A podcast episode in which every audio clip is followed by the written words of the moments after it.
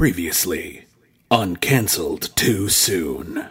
Here's the pitch for Galactica 1980.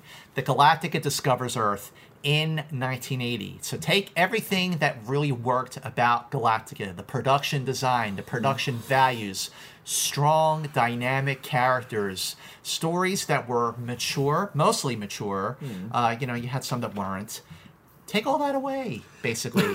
Put do Galactica on a much lower budget. Mm-hmm. Recast the characters with lookalikes that are not as interesting as the original characters. Make the show an educational children's show where every episode you learn something. The kids learn something by watching it. Oh my God, I can't and wait. that's what Galactica 1980 I saw is. one preview for Galactica 1980 in which I think there was a little league team with superpowers. Yes. yes Nice. Yes. Well, the, the only uh, How, how could this possibly be a disappointment? Oh, Whitney might regret saying that. And now the exciting conclusion of this. The history of television is a history of failure. For every television series that lasted years and years, there were dozens that lasted only one season or less. But did they deserve to die? Or were they cancelled too soon?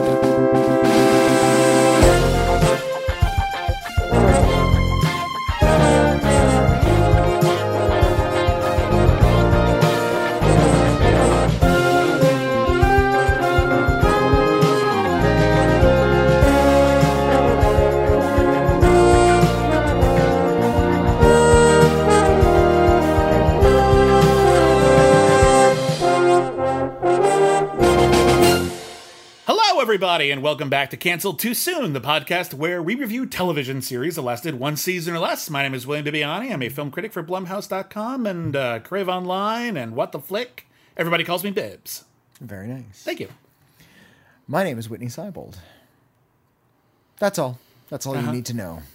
I require no introduction. No, I'm, I'm a film critic as well. Yeah, feel, you know, like like well, you host another podcast, right? I host another podcast. What do you host? The, uh, the B Movies podcast. From whence we hail. I also write reviews occasionally for uh, Blumhouse.com and Legion of Leia and whoever else will have me. You're a cool fruit who really knows where his towel is. I've I have have in the past written for some high profile outlets, and then they kicked me off. so I, I can get in the door, and then they usher me out of the party immediately. Well, uh, this week on Cancelled Too Soon, uh, we have got a an exciting conclusion. It's a two part episode. Uh, we, last week we reviewed the sci-fi series Battlestar Galactica, the original series, in so doing, feels like a, a gross violation of our rule. but in actuality isn't. Uh, Our rule is we only do series that lasted one season or less. Battlestar Galactica lasted one season and got canceled. And then when they, and but there was a massive letter writing campaign, which was kind of unheard of at the time, to bring it back. And This so, was 1979, by the way.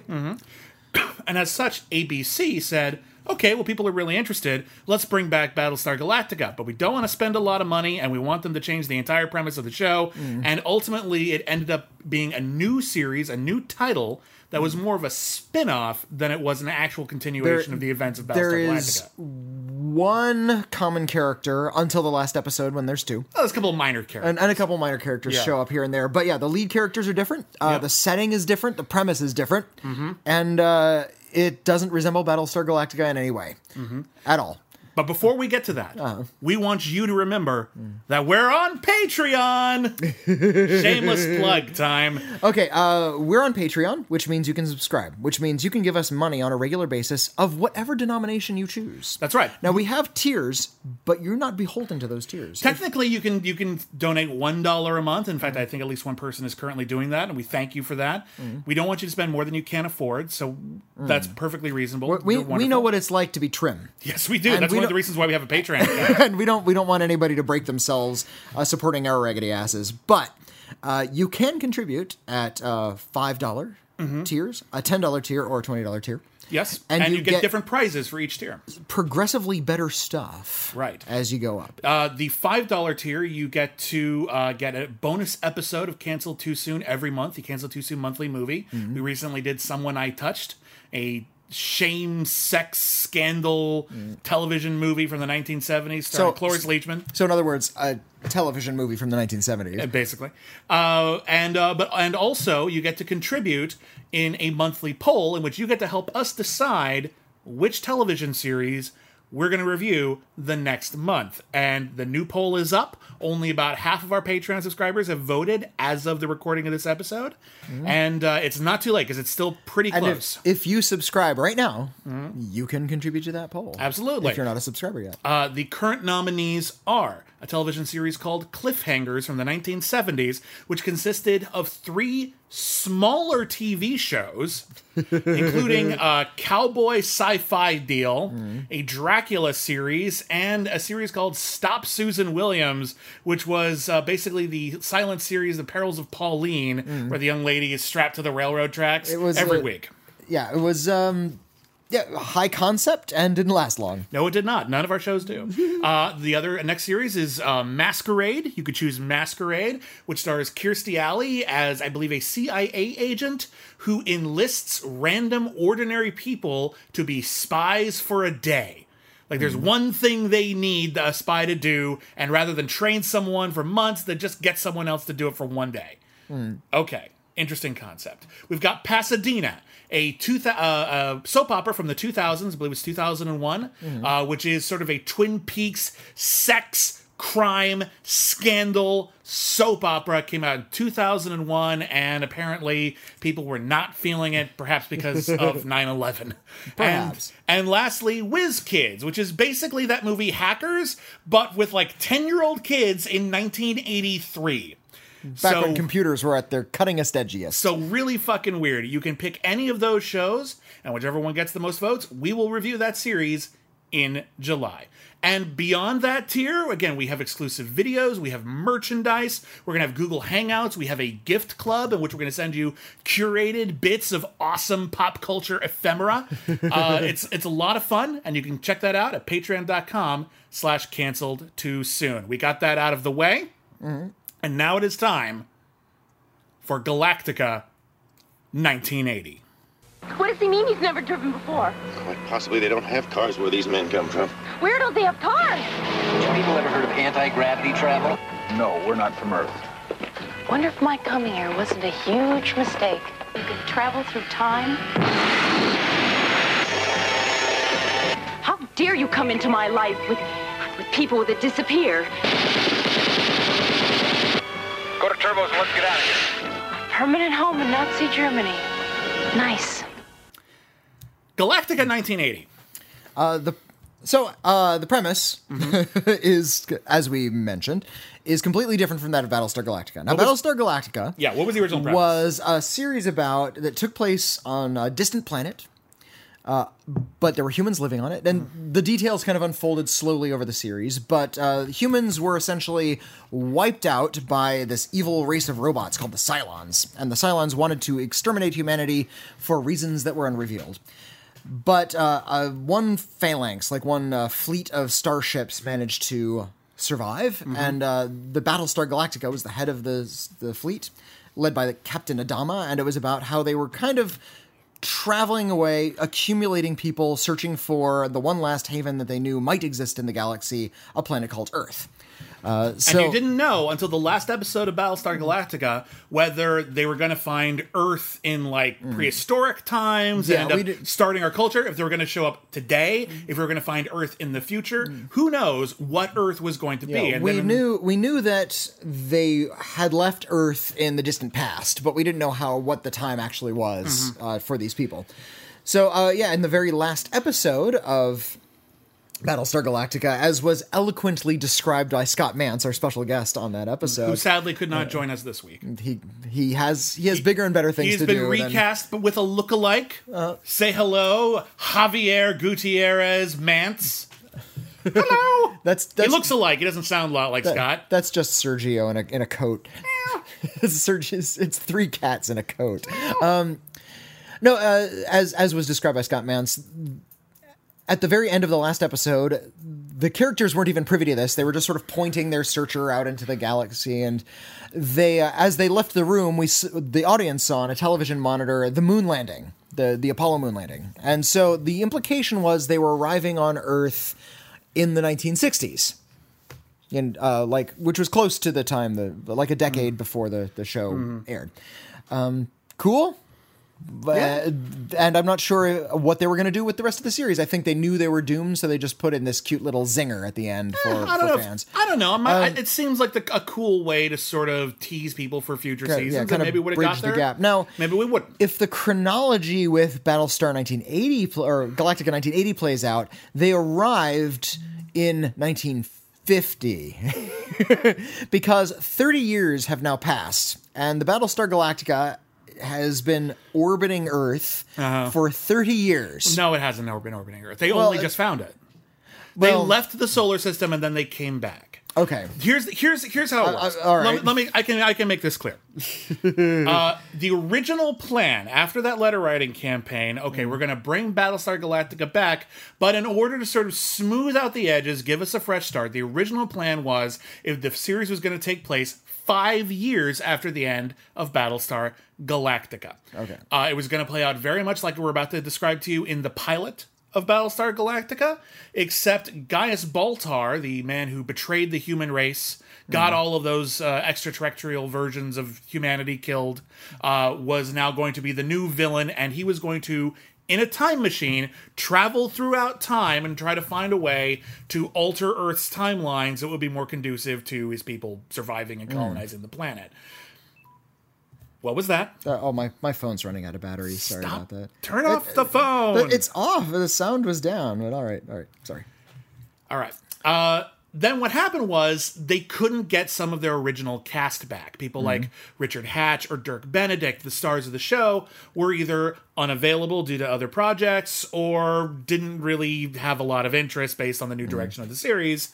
So they said, screw it. We're going to set it 30 years in the future. All of those characters that you knew and loved, most of them are just dead. most of them are gone or dead. Or, or we just don't see them, or Yeah. yeah, they're just go- gone from the series. Right. Uh, and so- then and so uh Lorne Greene is still uh Admiral Adama, he is still leader of the fleet. He comes, he finds Earth. Earth is present day 1980, but they're afraid of landing on Earth because if they colonize the planet, the Cylons are just going to follow them, and Earth is not sufficiently technologically advanced to defend themselves Mm-hmm. from an alien invasion. So we send down our two new leads, which look distractingly like the original leads, although Mm-hmm. one of them is now boxy, all grown up. Oh, Boxy, you fucker. So he's still around, but he's a, he's he's essentially a brand new character. Boxy was the annoying child character in the original series of Battlestar Galactica, constantly stowing away on ships, getting people killed. So the- he was terrible. The the twelve year old has aged thirty years, and now he's twenty and uh, he he teams up with another twenty five year old guy, and uh, they go down to Earth, just the two of them, and surreptitiously, but not really all that surreptitiously, because they're not really good at hiding out uh, in their uh, X wings, Mm-hmm. and also they have invisibility cloaking devices yes. and flying motorcycles. Yes. All of this is awesome. It, it is. And you know, I'm going to say this right away. If this had nothing to do with Battlestar Galactica, this would be a fun It, series. there's a fun concept here, and we'll Yeah. talk about how it goes right and how it goes horribly wrong. Uh, let's talk a little bit. Uh, uh, let's get down to brass tacks a bit. Uh, Galactica 1980 aired from January 24th, 1980 through May 4th, 1980 on ABC. It aired Sundays at 7 p.m. opposite 60 Minutes. So, Couldn't distract people from 60 Minutes. well, the grown-ups have control of the TV at that time, Yeah. and they're going to watch 60 Minutes. The kids, and this is a kids program. Let's let's be perfectly frank. especially after we get out of the pilot Yeah. and it changes direction dramatically. Battlestar Galactica was skewed, you know, adolescent, and uh, because it, was a Star Wars take, it was a Star It was Wars a Star Wars knockoff. It was a Star Wars knockoff. It was its own thing, but it existed because Star Wars was popular. but it, it did have sort of a well not through every episode but overall had a, a bit more of a serious tone They, it dealt with headier uh, ideas Mm-hmm. It was a war series the in devil space. showed up in one episode it was, a war series in space. There were consequences. People died. uh, little kids might not like battlestar galactica Why the hell not? It's Little- got spaces and and aliens and Oh, lasers. and, and, and, a, and a chimp in a fursuit yeah, yeah, uh, maybe so All that stuff's cool. little kids, don't- would definitely like galactica 1980 because they can get the concept a little better it's a lot more broad it's a lot more saturday morning even though it aired on sunday night I don't understand your philosophy on little kids. When I was a little kid, I didn't like being pandered to. All of mm-hmm. the stuff we're going to see in Galactica in 1980, and after the pilot episode uh-huh. sets up exactly what the series is going to be like, the network said, We don't like that. And the entire series changed direction immediately. Okay. Uh, if I'm seven years old, I wouldn't have the patience for something like Battlestar Galactica, but I would for Galactica 1980. Well, and that was my biggest problem with the original Battlestar Galactica was that even though the bullet points were great, even though the ideas were great, even though it looked really cool, and there were episodes here and there that were totally kick-ass, it felt a little padded. It felt a little stodgy. It felt like it took itself a little too seriously sometimes. Galactica 1980 is so bonkers sometimes ah. that I couldn't help but love it, ah. even though I know in my head this is fucking stupid. Well, and, and it, it goes to a theory that I hold very dear to my heart that you can love something and hate something at the same time. well, that's what family is. I suppose so. like you, you can recognize how dumb something is and still love it and openly acknowledge how dumb it is. All right, let's talk about the cast. Uh, Captain Troy, who is formerly known as Boxy, which I guess was always a nickname, is played by Kent McCord, who you may recall from the TV series Adam 12. He was in a lot of okay, yeah. genre movies like Predator 2, Return of the Living Dead 3, Airplane 2. He also played Crichton's father on the sci fi series Farscape, which uh, was awesome. There's a character named Crichton on Farscape. He's the protagonist. That's that's the name of the android from Red Dwarf. I, I assure you they knew. Okay.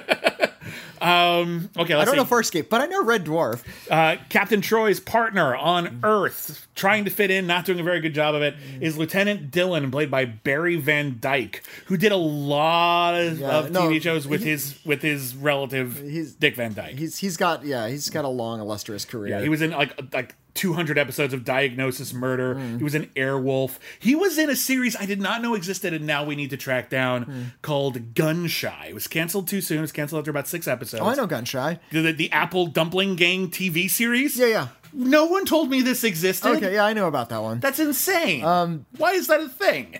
Yeah, yeah, he, he was really good on Diagnosis Murder. He's Dick Van Dyke's son, and uh, Yeah, I, I forgot to check the actual relationship. I thought Yeah. maybe nephew. I don't know, but son definitely. Okay, Yeah, cool.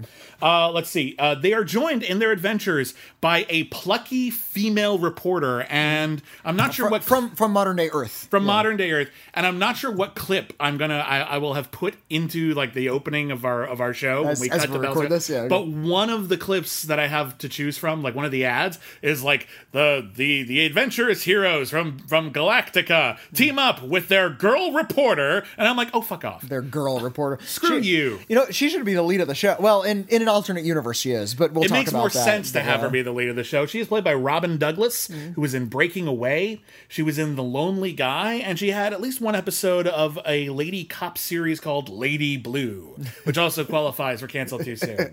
Uh, and meanwhile, the villain of the series, which was Mm-hmm. originally going to be Gaius Baltar, but it takes place 30 years in the future. They said Play, played back. by Battlestar Galactica returnee. Yeah, we have a few of those actually. Yeah. It's quite a few people from Battlestar Galactica return to Galactica 1980 as different characters. Uh, Yeah, so, but I don't mind because it's Richard Lynch, Mm-hmm. and Richard Lynch is great. Yeah, he was the villain in Invasion USA. Uh, he was in a cancelled too soon series called The Phoenix. Uh, in a later episode, the same character, for no particular reason other than I guess maybe Richard Lynch was unavailable that week. They they they they kind of time him. they time lord him a little bit, Yeah, and they, give were- him they give him a, like a disguise hologram that sort of mm-hmm. changes his face, and so now he's a new And he's replaced by actor Jeremy Brett. And the other major character in the cast, a completely new addition that they don't establish right away. And, And- is and in really fact- confusing. And in fact, they don't really establish why he's in power, who he is, his relationship to the Galactica unt- until the final episode Not of the show. clearly, anyway. So, Adama, mm. Lorne Greene, dignified, respectable, mm. experienced, by all accounts, according to the original series, the greatest leader the human race has ever known. Mm. Great. He's in charge of uh, Battlestar Galactica. He's in charge of the fleet. And in the first episode of Galactica 1980, and in all episodes to come, he takes all his orders from a child.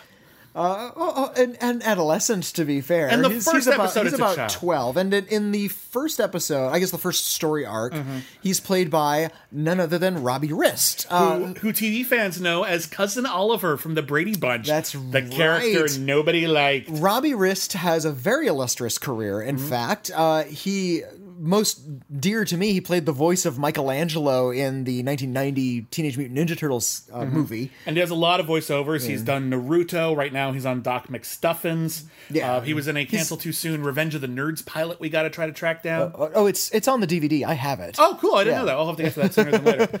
Um, uh, but after the first story arc, uh, Uh-huh. much like Galactica, the original Battlestar Galactica, Galactica 1980 likes to do a lot of two-part episodes. Mm-hmm. After the first story arc, Robbie Rist is replaced by James Patrick Stewart, who would go on to do shows like Andy Richter Controls the Universe and Mm-hmm. Emily's Reasons Why Not, which we will of course get to on Cancel Too Soon because that's notorious. um, and I think they probably changed him up because he looks a little older than Robbie Rist, Yeah, Rob- and it's a little bit more plausible. Yeah, Robbie Rist uh, was like this little blonde moppet with glasses, Mm-hmm. and I don't recall them explaining what this relationship was at all throughout the series Galactica 1980. Mm-hmm.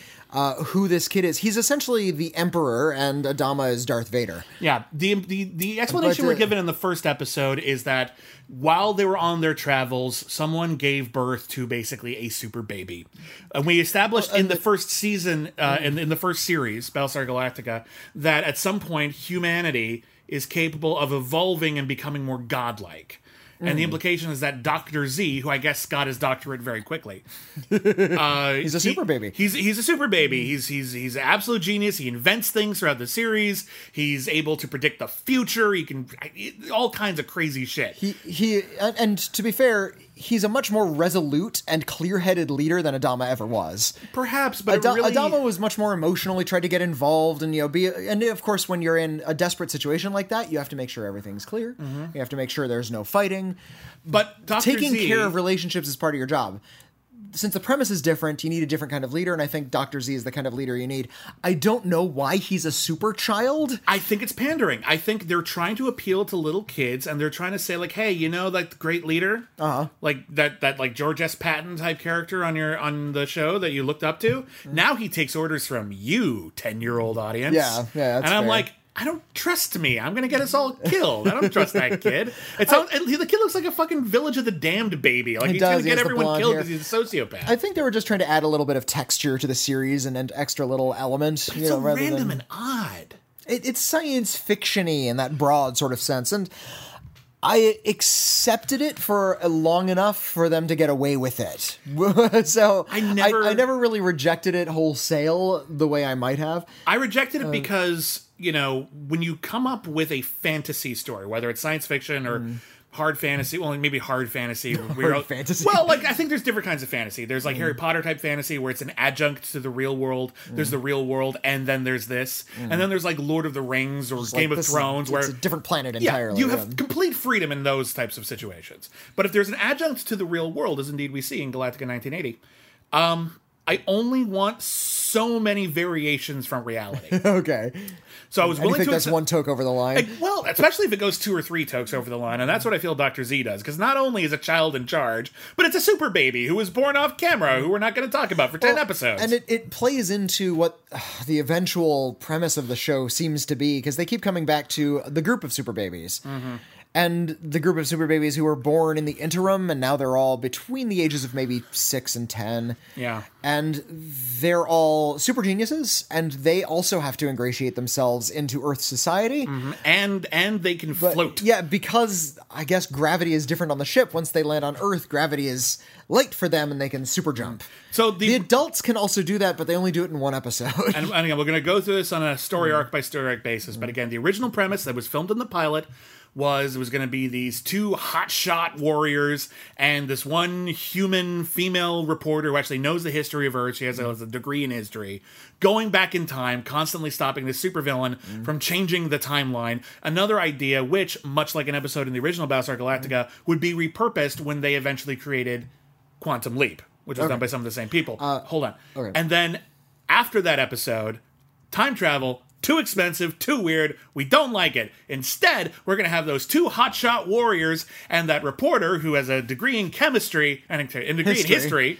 Hmm, not I chemistry. don't know how I did that. Has a degree in history and how we said we were, they're going to travel through time every single week. Now they're babysitting a gaggle of super babies Su- super- every week. Su- Superboy and Girl Scouts, no less. They have to have they have Boy Scout and Girl Scout And uniforms. Fact, there's an it- there's an entire story arc on how they get scout uniforms. Battlestar Galactica. Woo! Every time, like my, Jazz hands. My, my wife watched a little bit little bit of this with me, and every time they came across like, oh, there's an inter- an intersection in the valley. We've been there. it's like, oh look, somebody's stealing a cart full of clothes. We just I, I just like to scream out, Battlestar Galactica. Like science fiction. They're stealing scout uniforms. Okay, so in the first ep- uh, three part uh, episode, Galactica discovers Earth. Galactica discovers Earth, and then uh, but they don't they don't they don't want to f everything up and i see a lot of echoes of star trek here Mm-hmm. not only did star trek 4 rip off the premise of this show like kind of wholesale Yeah, even when even when Star Trek did time travel shows, like and went back into the 20th century, it didn't play like this. There's a lot of fish out of water humor, a lot of holier than thou. Oh, don't they understand how much better it is with the way we do it? sort of thing. what is this the middle ages Yeah. Like it's it's it's a little condescending and very silly. And it's not terribly funny, and it's half of every episode. yeah After a while, it's it's I, I prefer that to sort of in the later episodes where it's like we're gonna do battlestar galactica out of money scouts Get, usher in the scouts. We ran out of money. We don't. We can't do any more space battle. Uh, so in in the in the pilot, uh, Captain Troy and Lieutenant what's his name? uh, Barry Van Dyke. Yeah, Rockhead one and Rockhead two because they're just they're just handsome schmoes basically. And they don't seem to have unique personalities between the two of them. Like, even though Apollo and Starbuck from the original series looked really similar, Mm. and I had, like, it took me a few episodes to start telling them apart, they did have unique personalities. Apollo was a goody two shoes. Starbuck was uh, a, bit, of a, rebel. bit of a rogue. And uh, yeah, and that was enough. These two it's guys amazing are- how, how much you miss that. these two guys are one personality bifurcated. They, they only, there's only two of them, so they'll have somebody to talk to. Yeah.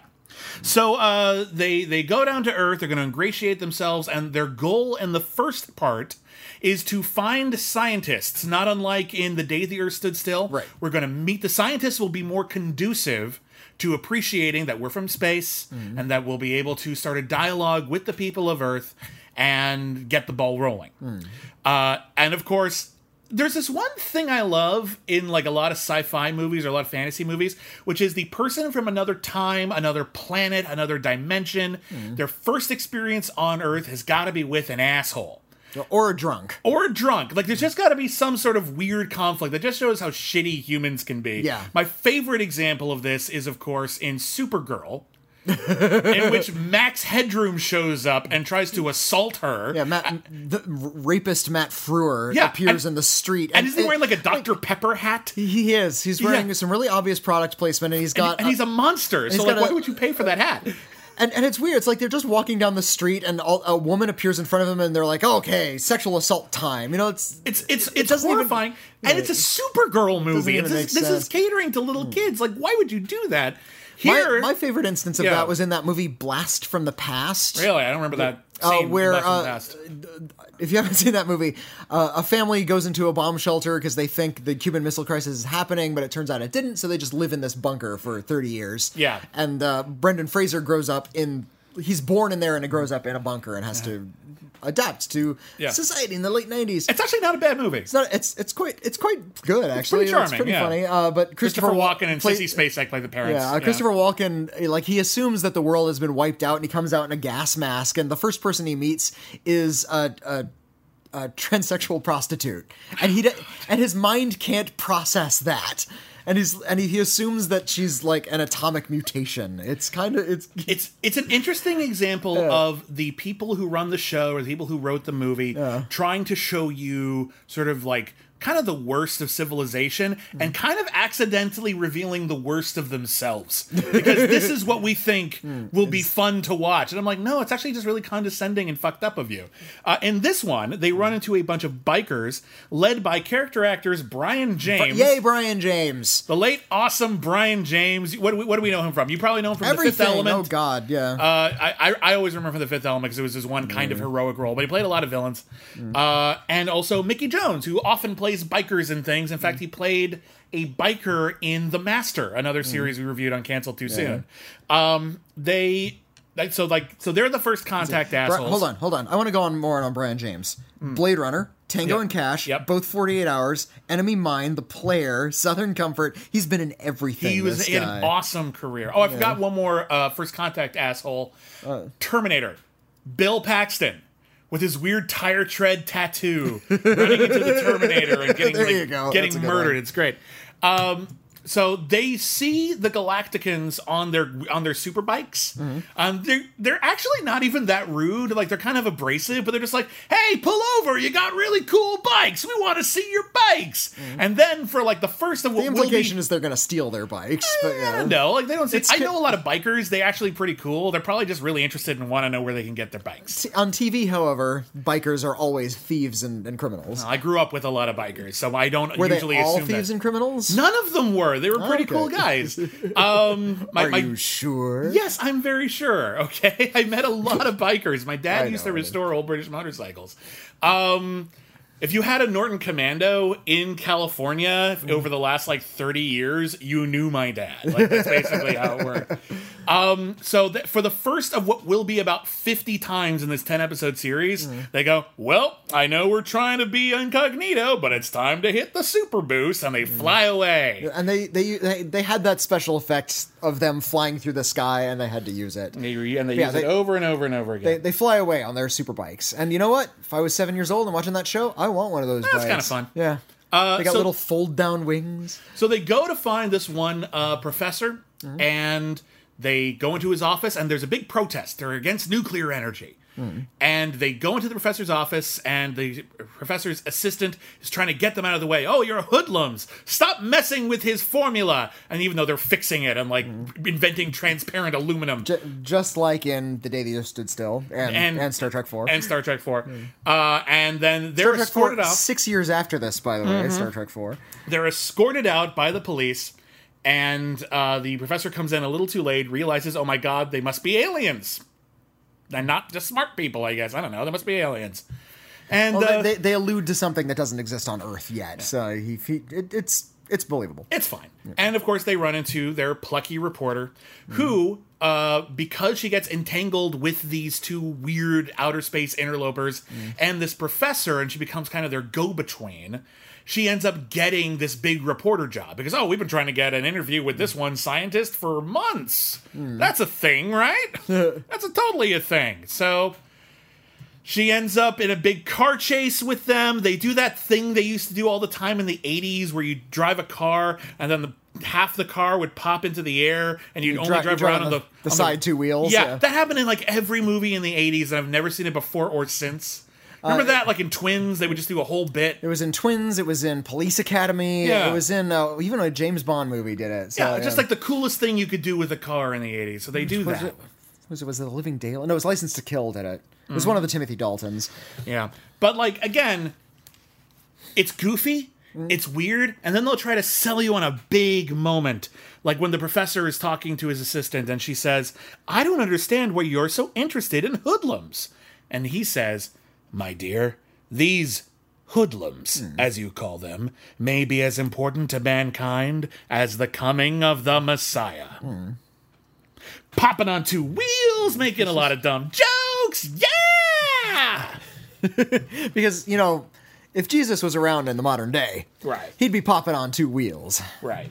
and Um, flying away on flying motorcycles and being cool. Meanwhile, Richard Lynch, who is playing a completely different character than he played in Hmm. uh, Battlestar Galactica, he's playing Xavier, who is a member, I believe, of the Quorum of Twelve. Although they don't call, they don't always pronounce it Xavier. Hmm. They pronounce it like Xavier in a couple episodes. I, they, they change its his pronunciation It always numerous me. times throughout. I always bothers me when people do that all the time. It's X A V I R. It's Xavier. Xavier, Yeah. but uh, they, yeah, they pronounce it. Uh, he has decided that the best way to protect humanity is to go back in time Mm. and jumpstart their technology so that by 1980 Mm. they will have been sufficiently advanced that they can fight off the Cylons. And you know which what? makes sense on paper. It makes sense on paper. It's only unethical to us because we're the Earthlings in that scenario. Yeah, we're the, we're the guinea pigs. yeah. and it turns out, as we find out in episode two, his big plan Uh-huh. is to go back into World War II and arm the Nazis. Mm. and make sure the Nazis take over because then there would be a military society. They'd be super advanced and they'd be able to fight off uh, Cylons. I was a little hazy on whether or Nazis not. mean nothing to this guy, so he's like, sure, I'll just help out this army. Honestly, I was a little hazy about whether the idea was the Nazis would win and they'd be in power and they'd be very strong, or if the fact that the Nazis were technologically advanced would simply jumpstart every other country and make them have to catch up to the Nazis. Oh, I, I saw it as he's helping out Nazis so we can have Nazi future where a military, soci- an evil military society is in charge. It's not terribly clearly presented, and in fact, when Dr. Z sends our heroes into the past, for a bit there, I thought Dr. Z was sending our heroes into the past in order to arm the Nazis. Like, it Oh, really wasn't super clear. It's it's yeah yeah yeah. It it was clearly hastily written. Yes, very, very much so. So they go back in time, Uh-huh. which they can do now, and it's an effect they obviously got right out of 2001: A Space Odyssey. Mm. But I will say, on like the Blu-ray release that they have, it looks pretty. It looks fine. It's, a good-looking effect. It's it's fun. You can, you know when you see it, you know they're going back in time. yeah, exactly. It's very clear. It reads. Uh, and they take the reporter with them because she actually knows a little bit about history. In fact, she knows quite a lot about history, like to the extent where she knows an insane amount of detail. Like my dad was a World War II hmm. expert. Like he read about it like for his spare time, and he wouldn't know all this shit. she, it's like she knows where soldiers are going to be on the eve of a certain battle type of detail. Yeah, she's a hmm. rivet counter. Like it's hmm. actually pretty impressive. Uh, and yeah, so Xavier is gonna have the Nazis test fire a big rocket, and our heroes kind of bounce around, run into like a, a, a behind enemy lines American spy, and uh, save a little girl from the concentration camp trains. It and- just occurred to me that if this was a crossover with the uh, Captain America: The First Avenger, it would make the movie make a lot more sense. Because in if you remember, Yes. if you remember in that movie, they like they have this evil scientist, and he's like, "Well, and I've I've invented phasers and laser tanks. All we need is a battery." It's like, well, how did you invent phasers and laser tanks? You just sort of have them. yeah, just in case. Just think you, we you might get a battery eventually. uh, yeah, he invented these ba- these like super wep- super space weapons, and all he needed was a cosmic See, cube. that's where you fail. Most people invent the battery first and, And then, then the the weapons that go around You- it. He worked backwards, and you know what? It worked great. They invented all those lasers and stuff.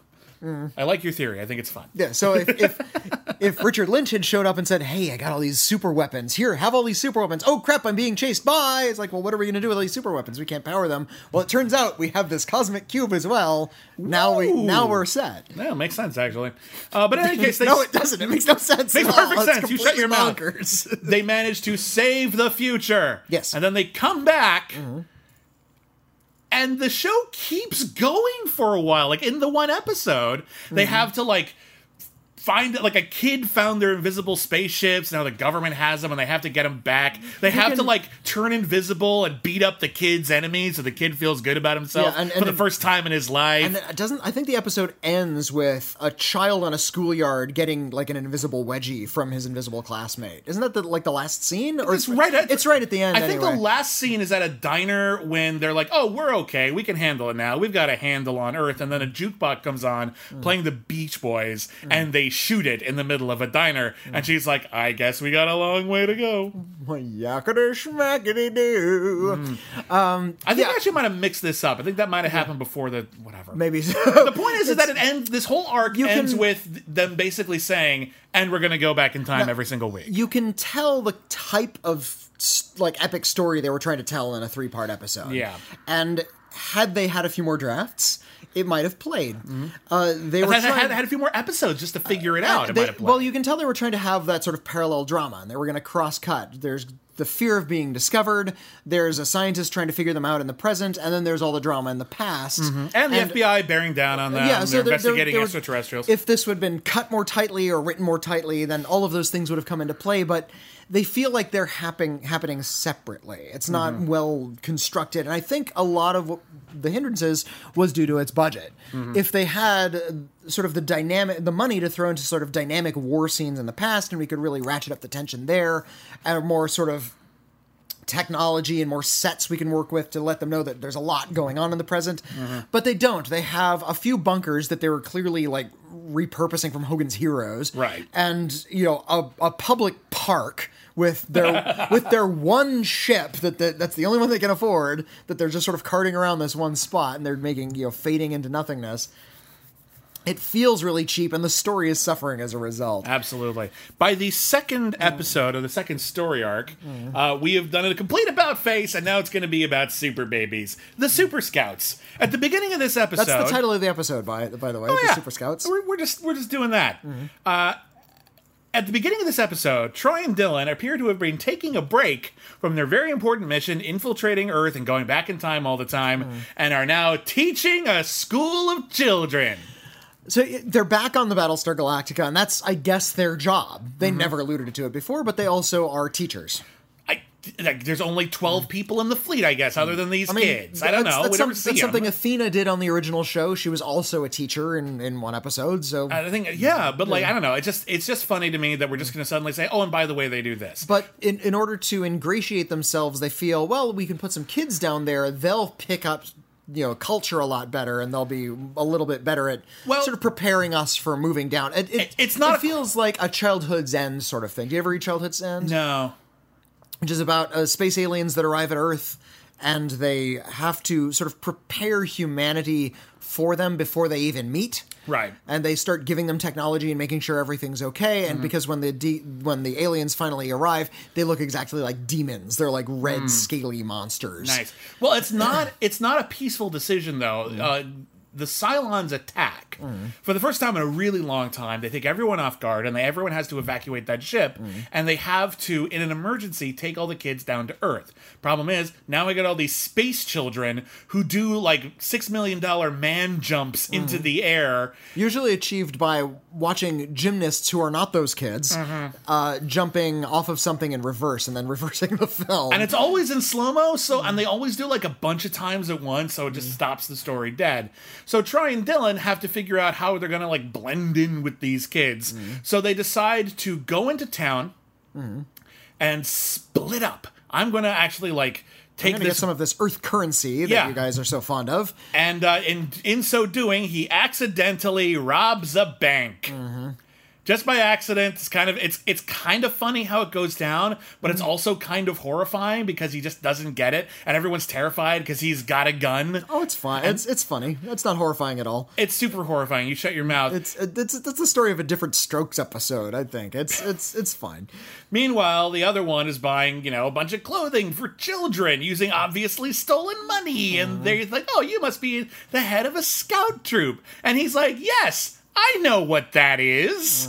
I'm not a creepy person. And so he gets a bunch of scout uniforms, which he's totally not using for sexual purposes back in his car. We also forgot to talk about uh, while they're driving to town, they run afoul of knockoffs of the cops from Chips. And in fact, they allude to the series chips. This The- the- never the- happens to those guys on TV. They Yeah, just flat yeah, out yeah. say that when they fly away in their space motorcycles. Yeah, Thanks, but it's Galactica it's clearly hey, you know, chips was big at the time. Why not? I don't know. Uh, this show wishes it was chips. So yeah, Uh, they the, the premise of the show for the next couple episodes then is them looking after these kids, Mm-hmm. and they're all in scout uniforms and they go on various adventures. But they are super kids. They're super smart. Mm-hmm. Uh, and they're also kind of super powered, so a lot of the humor of the show is about covering that up. Yeah. And trying to make either people reacting in outrageous ways or trying to, oh no, don't use your superpowers here. yeah. Meanwhile, Uh-huh. uh, they happen to land in a town that's having stock 1980s adventure storyline. Oh, I hate this episode. There is a chemical plant that is poisoning the water. Okay, stop. stop. We're dealing with poison water. Yes. You say that's stock 1980s. Roy Rogers dealt with that shit. Okay, this this is This is Love Canal. This is all it is. The, the, hmm. the water supply has been polluted. People are sick. People are dying. The Earth catches fire if you throw a rock at it. Meanwhile, uh, Troy and Dylan are trying to like actually like be heroic and put a stop to it. So they go to the people who run the chemical plant, and they're just like, "Hey, all this stuff is killing people," and they're like, "Oh yeah, we'll totally get to that." Battlestar Galactica. As you knock over things. stuff over. like like and on top of that like there's that like sort of shit kicking like southern stereotype sheriff mm-hmm. who's gonna run these guys out of town because we don't care if we die from evil water. Mm-hmm. We want gerbs. And you're just like people dude the kid's in a hospital mm-hmm. because he drank a glass of water Yeah, the kids get really sick and they don't know why. It turns out the water was poisoned. and and that's it for like two whole fucking episodes. It's just them running around trying to convince Okay. people the water is poisoned. The water's obviously poisoned. So- that it, and, and then in the end, Doctor Z builds a UFO mm-hmm. for no particularly good reason other than it would be neat to have one, and lands and he shows the chemical guy a vision of the future. And the, and the guy is just like, oh, I'm at a funeral. Well, it's not for me. Everything's great. Uh, Wait yeah. a minute. Where's my son? It's- it's oh, the- man. It's the Christmas Carol ending. Yeah, Uh, and he decides to change everything for the better. The end. Now, had this show been, and um, we're going to get into this now, uh, had the plucky reporter been the main character of the show, yes. and it had nothing to do with Battlestar Galactica, we don't know who the aliens are, but they arrive and they say, hey, we're aliens, and they show off their alien technology, and they're always mysterious and kind of distant. They interact with the main character a lot, but we don't really know their backstory. And At it's all least not as clearly as this. as this. Yeah. And uh, like they explain it to us. Maybe she sees it in one episode, but it's more about her and her experience as the alien. That's a great way to make a low budget show. It's, okay. an exciting science fiction premise. It's fine. Uh, and it makes a lot more sense dramatically because we can relate to the human characters more than we can the alien characters. yeah. the downfall of Galactica 1980 Is is, that, that they assume we have all this residual affection Goodwill for the, for these characters. These aren't even the Galactica characters we liked. Even mm-hmm. box, even if you liked Boxy, this isn't Boxy anymore. Yeah, it's a completely new character. Yeah, so, so, you don't have any affection for these people. You don't come from the same So cultural when- background that they have. So when you, you don't have- when you have- their reactions. It's not you, emotional. When you try to have these very human stories, like someone's poisoned the water hole, oh dear, that's a human story. There, that's not a science fiction story, but you're going to have this, you know, very human story, very grounded in reality story, as it were. Mm-hmm. And then when the aliens show up at the end and they have this big UFO, A, it makes them more mysterious. When they do this sort of Christmas Carol ending, it makes them more godlike. And it it, it kind of through association makes the alien characters seem that much more rich, that much more interesting, and you're mm-hmm. actually enlivening the show by having these mysterious things appear.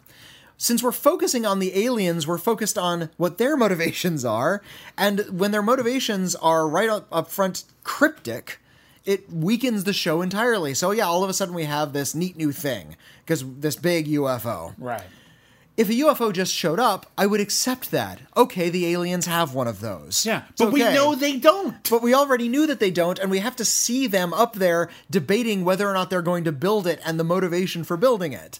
Who cares? Who cares? It doesn't matter. If the story and it makes the story back on Earth seem like such small fucking potatoes. And it is small potatoes, and it's a cliched storyline to begin with, Yeah. so it doesn't fucking work.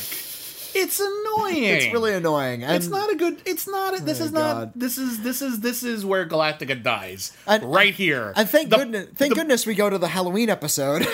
we have one more episode before the Halloween episode. so Oh. Mm-hmm. after the Super Scouts, we have Spaceball. Now you may oh recall. yeah, the Little League episode. You may recall that in Battlestar Galactica, uh, one of the Spaceballs actually showed up. Like there was a guy in the Mel Brooks Spaceballs costume Uh-huh. in one episode, and that was an actual episode called Spaceball. Oh. In this episode, Hmm. uh, our our heroine, our plucky quote unquote lady reporter, is left in charge Hmm. Oh, of she, the she was called the Girl Reporter. Oh, apologies. She's 1980. Women were still girls. She's left in charge of the children. She doesn't know what to do. She's put on assignment to cover a basically a summer baseball camp where dis or So- disenfranchised or, or down on the luck kids are trained by a former baseball star who lost an arm uh, in order to buck up their spirits and become better people and have a good summer. Isn't that nice? That's, that's good. Good human interest story. Yeah. But if they don't win the big game, the camp is gonna close. And unfortunately, all the kids on the regular team are sick for some reason. We didn't actually get into that. The point They- is they drank the poison water from the last episode. I guess. And so the Super Scouts have to play. Oh, this is great. Even though they don't really know the game terribly well, They're so, superpowered, They yeah. have so so many superpowers. They're going to win super easily, right? But the problem is the FBI shows up, and there's this one FBI guy who's out to get the aliens. Mm. So they can't show off that they have powers. So the reporter says, "Lose. Ah, We don't care about the camp anymore. Just lose." we can't. Yeah, and you know what? That's good drama for the kid characters. It, but the kid characters don't care that well, much. the kid char- a the kid characters don't care that much. B we don't care about the kid characters because we don't know their names and they haven't been identified as individuals. They move in this amorphous mass. Yeah, they're the children of the damned. They're, they're, the Yeah, yeah. they're weird kids. And and in the beginning of it, like they're and they're annoying too because when they're at the reporter's place of business, Hmm. she leaves them for a minute and they start disassembling all of the expensive video cameras they have in the TV studio. Yeah. and the, someone put, get put uh, gets them in trouble. Like, hey, kids, they disassembled everything. That costs a lot of money, and we Well, have a show later. Here, here's here. Okay, I love that scene Uh huh. because it was technically correct. Uh, I work around old projectors and camera equipment. Well, not camera equipment, but you know, film equipment. And so when when I saw like all these old brand names and all these old like 70s tastic, you know, puke green machines, it's like that that got my heart pot- flittering a little bit. And you know what? I, I'm fine and, with they, and they take it apart, and those are all the correct parts, and then they're able to put it back together. It and does- the obno- oh god, the obnoxious cameraman just has gets to mug at the camera. what? What? And I believe that in this particular instance, all that shit's going to be accurate because they needed people who knew how those cameras worked in the first place just to shoot this show. Yeah, so it was So of cle- course that clearly- part's going to be accurate. Clearly, one of the cameras that they were just shooting the show with. Also, fun uh, uh, little uh, cameo here from an actor who never really became super famous, but we've run into him a lot in Cancel Too Soon. Bert Rosario plays our heroine's camera guy Hmm. in this episode. Bert Rosario was in an episode of Manimal, but he was also the wacky fascist dictator in The 100 Lives of Blackjack Savage, the TV series in which Donald Trump buys a haunted mansion in the Caribbean and teams up with the ghost of a black pirate to solve mysteries using a sci-fi superboat. Thanks, Bert Rosario. He always looks like he's having fun. Well, yeah, he was he was one of those actors that got around. Meanwhile, uh, Troy and Dylan are trapped in space. Xavier's tricked them. And they're trapped in space in basically a freeze frame. Doesn't even look like they're floating. It, who cares? Who cares where they are? They're just out of the picture. Th- the point is they're out of the picture. They should have just said, you know, I'm off on a mission somewhere because the whole drama is about the kids and Uh-huh. the baseball team. and, whether or not our heroine will notice that Xavier, Mm. who has changed his appearance because Lynch was unavailable, I guess, and is now it's a clever ride around. I think it's fine. It's fine. You can tell just- it's a ride around. He's just playing like an obvious German spy in a movie. Like he might as well like have a swastika jacket or something. like he just looks that evil and sounds that evil and never says anything that isn't evil. Um, yeah, and he might uh, steal the kids. Oh no, he needs them for reasons. strategic sheep purposes. Yeah, I don't know. Whatever. They win the game. No. Well, the, at, at the last minute, the kids say, ah, "I don't. I'm, I'm tired of this losing. Let's just win," and they win. Eh, kind of. Well, what And- Mm. happens is she realizes that if the kids win the game, there's going to be a big celebration, and they can escape in the celebration, kind of like in that one Michael Caine Sylvester Stallone movie, Victory. Okay. Cool. And and then the the FBI guy loses them, and that's the and he doesn't uh, he doesn't ever try again. All right. Now there are two storylines in Galactica 1980 that I think are just great. One is the last episode. Scott Mantz told us that the mm. last episode of Galactica 1980 is indeed not just the show's finest hour, but one of Battlestar Galactica's finest hours in general. We'll get to that in a minute. It it, it folds the the two series together in a clever and effective way. Yeah, we will talk about that in a mm. minute. But for me, the mm. pièce de resistance of Galactica 1980 is the night the Cylons landed. Okay, so the Cylons have come to Earth. Yes. One of them looks human now. Yes. Yep. And he wears this weird conehead's helmet, like like he's got a cone head. So the but then he takes it off and he does and he doesn't have a cone head. And you're wondering why he wore a cone head helmet. It's to, to channel cosmic rays into his brain. I don't know. I don't Anyway, the Cylons are crash going to crash land on Earth, but they're coming from far enough away that everyone has like two days heads up. Hmm. So Troy and Dylan have to get to the landing site, but they have to do it by Earth means, which means most of the first episode is Troy and Dylan road- trying to figure yeah. Yeah. trying to figure out how airplanes work. And they're like, it takes like eight hours to go across the country. We could do this in a minute. This is horrible. Why are we have to go through metal detectors? This is very inconvenient. M- a lot of they this, have to stop hijackers, yeah, which a, is funnier a lot of then. a lot of this episode is uh, planes, trains, and automobiles. Uh, or just any sort of wacky race where uh, both the good guys and the bad guys throughout the course of, of the two shows have to find various means of getting someplace and uh, now Mm-hmm. the bad guys uh, knew richard lynch and, uh, and and a cylon who he is teamed up with have to uh, make their way to uh, uh, I think upstate New York. upstate New York uh, because they want to uh, have access to a radio signal. And uh, Something like that. In- in you're, you're, you're getting it slightly wrong, but it's fine. but Close maybe- enough. I was falling asleep during this episode. I apologize. Well, okay, here's the deal. I got the gist of Here's it. Here's the deal. They think that a Galactican spaceship is going to land in New York. They don't realize until it's too late that it's actually a Cylon spaceship. The Cylons are on Earth. They are infiltrating Earth. Fortunately, there's like a one giant Cylon with like the glowy eye that bounces back and forth. Uh, no one really pays too much attention to him because they happen to land on Halloween. okay. And uh, my, Troy- Troy and my favorite scene is catch- when yeah. my favorite scene. I, I was all leading up to this is they have to get in you know various cars and go places. But my favorite scene is when the Cylon and the bad guy have to hitch a ride with two people. One's dressed as Elvira, one's in a clown outfit, and they have to get in the back of a '70s station wagon and drive away. Uh, you took a screenshot of this, and it's one of the most glorious things I've ever seen on television. Because it's the cliffhanger of the episode, and the cliffhanger of the episode isn't, oh no, the Cylons are loose, or oh no, they're Yeah. going to find the radio tower. So- a the- big dramatic thing did not just happen. No, the cliffhanger is they're in the back seat of the car looking bored, Hmm. and there's a lady in an Elvira costume who looks super happy, and there's a guy in a clown costume who looks super sad. To be and, continued. and the phrase "to be continued" appears over them. It's And like it's kind of Galactica 1980 in a nutshell. Just I- everything doesn't work. I, I really hope this continues because what the hell is going on right now? We got a Cylon in the backseat of a station wagon, ladies and gentlemen. So- Galactica. So the Cylons have to find a radio that's powerful enough to transmit into space. Fortunately, they get picked up by uh, a sort of a radio producer, and he is going to the big Halloween party with celebrity guest Wolfman Jack. Wolfman Jack playing himself. now, because there's some young people listening to this podcast, and you and I both know it, who was Wolfman Jack? Wolfman Jack was a famous DJ uh, from the 1970s. You might, maybe you've seen American Graffiti. you should see American Graffiti. Yeah. It's brilliant. It's, I think it's George Lucas' best movie. where again he also plays himself. yeah.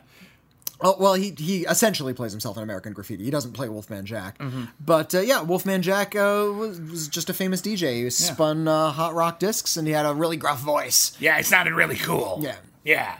Uh, and he he played up his persona as very visible uh, Mm-hmm. back in an era when DJs were you know visible personalities. Well, they they were they were really culturally influential. They they Okay. were, they gave you the music that Ladies would and gentlemen, popular. a DJ. Oh, DJ stands for disc jockey, and uh, disc jockey was the person who ran the radio for you. They got to select the songs. Mm-hmm. Uh, they were very knowledgeable in music. They were essentially curating taste. Okay, Uh, uh, when no, mu- Back it up. What were what were discs? music. Back when music was culturally Wolfman important, Jack was the most famous radio DJ.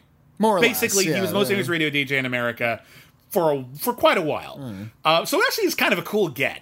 So they show up at a Halloween party where Wolfman Jack shows up dressed like King Henry VIII, Hmm. and King Henry VIII gets to explain solar flares and radio signals to a Cylon, while this Hmm. one guy is like making messed up meatballs in the kitchen, and then the microwave comes on, and the Cylon has a seizure, and, And then the other Cylon blows it up with his laser hands. Meanwhile, Troy and Dylan are at a cabaret. They have fallen backstage at this weird, weird It's- cabaret it- it's some sort of Halloween variety show called where OU Kids. it's called OU Kids, but it stars licensed Hanna Barbera characters. Yes, Hong Kong Phooey, Scooby Doo, and the various Scooby Doo dog cousins So like are all. Scooby Dumb and whatever the woman, the know. girl the one with the Scooby Doo is called. The one with the weird the- orange afro. I don't know what any of them were called. They're all on stage in like mascot outfits, Mm. and they're singing Zippity Doo Dah. Meanwhile, from Song, which is from Song of the South, a Disney film. in an effort to blend in, Troy and Dylan get put uh, put on whatever costumes that were on the rack, and they're really glitzy white tuxedos with top hats and canes. Mm. And just as they're about to leave, a whole bunch of other guys with top hats and canes grab them and says, "Come on, it's our big number!" Mm. And they have to go out on stage and pretend they know the choreography, like in movies that do that. Mm, no, yeah. Galactica 1980. Here's here, here- here's something embarrassing. I kind of I was watching this late at night. I kind of dozed off, so I didn't see them put the costumes on. So when I woke up, I had to run it back because I felt like I had missed eight episodes. It's like, okay, last I remember it was a Halloween episode, and now they're in a cabaret. What is happening to my world? Troy and Dylan managed to track down the Cylons at the party, but they just missed them. And mm. because the microwave exploded, the entire place is on fire. And Troy or, or Dylan or one of them, I don't care. They're the same character. They're like, they had to run inside to rescue a kid. And just as they're about to get the kid out, you hear a dog bark. And then he goes, Oh no, muffins! And they're like, Oh, fucking hell. And he runs in and gets the dog. And it almost becomes like a whole bit, but then it stops. Meanwhile, every character ends up in Central Park running afoul of, and I honestly can't tell if they were parodies of all the kids from Welcome Back Kotter or if they were regular old street toughs who were cosplaying as the kids from Welcome Back Kotter I because think- it's Halloween. I think th- they were in costumes. Okay. And they weren't necessarily directly the sweat hogs, but they were dressed as sort of that type. yeah. Uh, And you know, clearly it was just what the studio had lying around the costume shop. It So, wasn't like so they run afoul of robots and guys with anti gravity guns and shit, and then like turns to the camera and says, "It's a bad night for muggers." You see, here's the problem with Galactic 1980. It it doesn't commit. That's, that's the problem. That's the problem. Now, we just described perhaps one of the wackiest. It's like eight sitcom stories overlapping at once, right? We're not even done. oh goodness, no. Because people get trapped in an elevator. Wolfman stop- Jack finds out aliens it. are real while Billy Joel's My Life is playing. Skip over all that. A It's- Cylon commits suicide for some reason. It jumps off a building yelling, I will protect you. While the other Cylon's like, No, this is suicide. You don't understand how suicide works. Ah! No, he, he thought he'd land safely. That's all. Yeah, well, he didn't. It wasn't. It wasn't a a- well programmed Cylon. I'm a Cylon. I can survive this fall. Oh wait, I just remembered I can't. Um, if this were a, a sci-fi sitcom, if they actually made this into a comedy show, if this was a comedy version of Battlestar Galactica, first of all, it would be an insult to the Galactica fans. But mm-hmm. whatever. If it was it a would be comedy Third version, Rock from the Sun, exactly. If they had made a 1980 version of Third Rock from the Sun, and which is it, called Mork and Mindy. Oh, yeah, I guess you're right. okay, never mind. If they decided to make Mork and Mindy, then this show would have worked. If they decided to make a, a, an, an intricate series about Earthlings encountering aliens, it would have worked. But this is. I'm not going to say it's neither fish nor fowl because it's this weird sort of genetic mutation that is both fish and fowl. Yeah. It, it, it is just this weird, odd tasting, awful creature that All you, you, know is that it be should never have been born. All you know is that it is against God's plan. we have two more episodes left. Episode nine Space Croppers. Fuck this episode. This episode is terrible.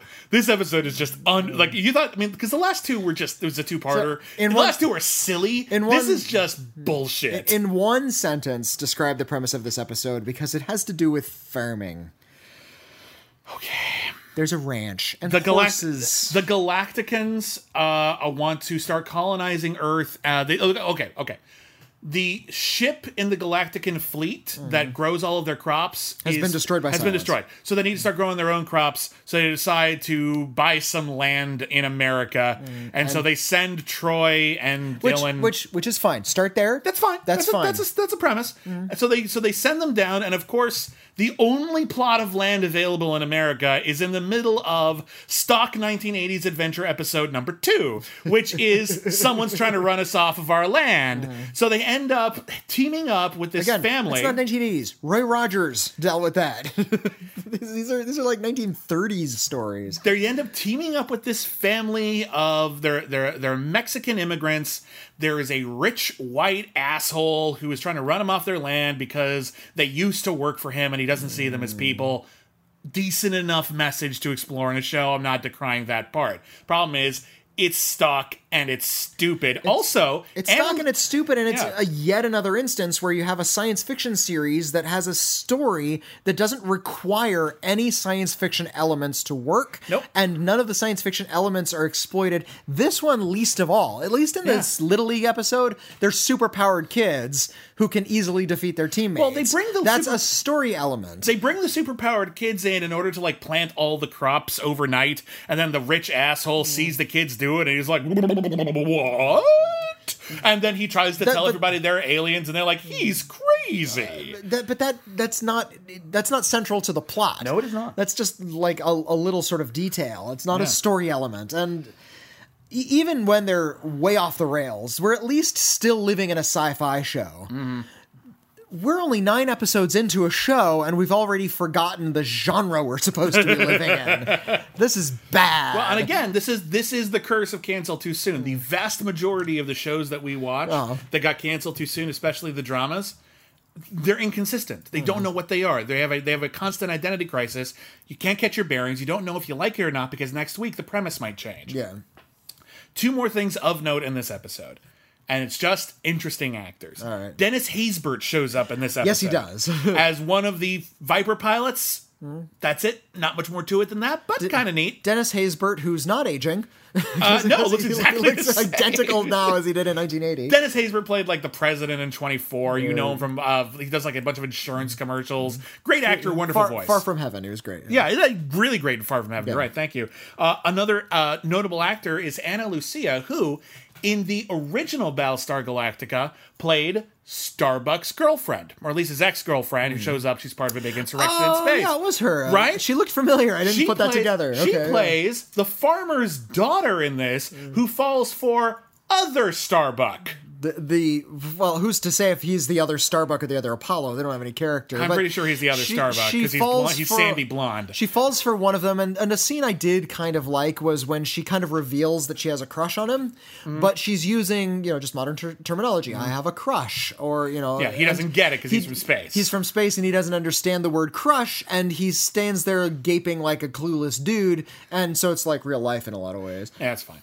Uh, and then the last episode, and a genuinely good episode of television. In fact, the one genuinely good episode of Galactic 1980, uh, Mm-hmm. because, as I said, this is the one that folds the two shows together, because this isn't about Galactic 1980 at, At all. all. This is the return of Starbuck. Now, again, Dirk Benedict, uh, also whose face on the A team, he was one of the co leads of Battlestar Galactica. He was the uh, rebellious, gambling, uh, lady killer, hotshot pilot. He was the who- Han Solo character. He was Han Solo. He had a heart of gold, but you knew it. Uh, but he was also a, a rascal. scoundrel, Yeah. yeah. Uh, he wasn't on the show. You never found out what happened to him. You, you found out that Apollo died, but they never really talked about what happened to Starbuck. And now, in the beginning of this episode, Doctor Z said, "I had a strange dream," and he tells Adama what his dream was. And his dream turns out was basically the last Starbuck story.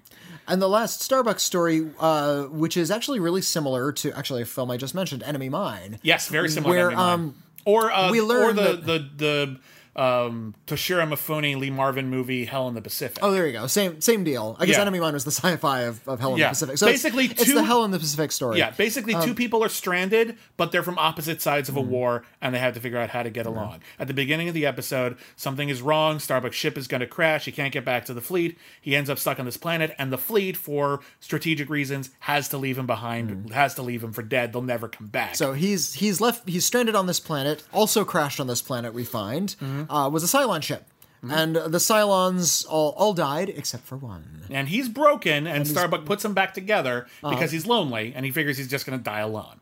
Yeah, Uh, and that's kind of it. Like for most of the And- episode, it's just him yeah. trying to get along with this Cylon, and they are hilarious together. And the it's not, uh, and thank goodness they actually changed the voice of the Cylon. It's not that sort of usual robotic voice. It is, but you can hear the human voice underneath it. Mm-hmm. Yeah. and they explain it because he's like messing with the voice box, but it also lets the Cylon be a little bit more expressive. yeah, he sounds a little bit more like Marvin, uh, uh, the the robot from uh, The paranoid android. Yeah. Well, Mar- no, actually, uh, who was the one from Forbidden Planet? Robbie. Robbie the He sounds a little bit more like Robbie the robot. Yeah. To me. Oh, Uh, okay. Yeah, uh, but yeah, so he wakes up the Cylon, and they have debates Mm-hmm. They- they- about their they, philosophies. and and uh, they they convince one another of stuff. They come around. They become kind of friends. Yeah. Uh, he teaches the Cylon cards, and the Cylon, even though the Cylon has never seen cards before, he knows that he's cheating. There's this great bit where the Cylon he's he's off- he he gets offended. You are he, the Cylon says, "You're bored with me, aren't you?" You are bored with me. You are manipulating the rules to keep yourself interested. I am disappointed. and so he decides to go out and and find Starbuck a lady because mm. apparently that's the only thing that'll make him fucking happy. so he goes off and Starbuck's like, "No, wait, we're the only people on the planet." He comes back with a lady. Evidently, a, a woman also A crash landed on this pregnant planet. woman. Uh-huh. So that's kind of confusing. They never really explain it. Uh, and there's this great bit where Starbucks says, What? She's alive. And he's like, Yes, I kept her that way. I figured you'd prefer it. well, That's great. This is the way a Cylon would behave, isn't it? But by not murdering these people, we realize that the Cylon has already kind of come around to good, which Mm-hmm. Is something that was never explored in the original Battlestar Galactica. Yeah, that maybe the Cylons could be ac- redeemable. and actually, re- uh, yeah, that that the makes us feel for the Cylons something that we've never felt before, which is sympathy. Yeah, Um, and he's and he's a really great character. He mm. calls him Cy. Uh, he's he's really funny. He's really dejected. He gets jealous of Starbucks' relationship with this woman. Mm. Um, he talks about his sort of moral journey, his his sort of compromising his ethics. He has a great line, Mm. which is, "I feel I have already compromised everything I believe in. What's helping one more human being going to matter, more, or less?" Well, my, my favorite moment with the Cylon actually comes when uh, Starbuck starts questioning his mission. Mm-hmm. And he says, What's your mission? I must destroy all the humans. Why are you going to destroy the humans? So the Cylons can take over. And Starbuck actually asks the logical conclusion then what? yeah, what do you want to take over Okay, for? What's okay, the what's the next step? Say you've you've killed all humanity, you've taken over. What what are you going to do then?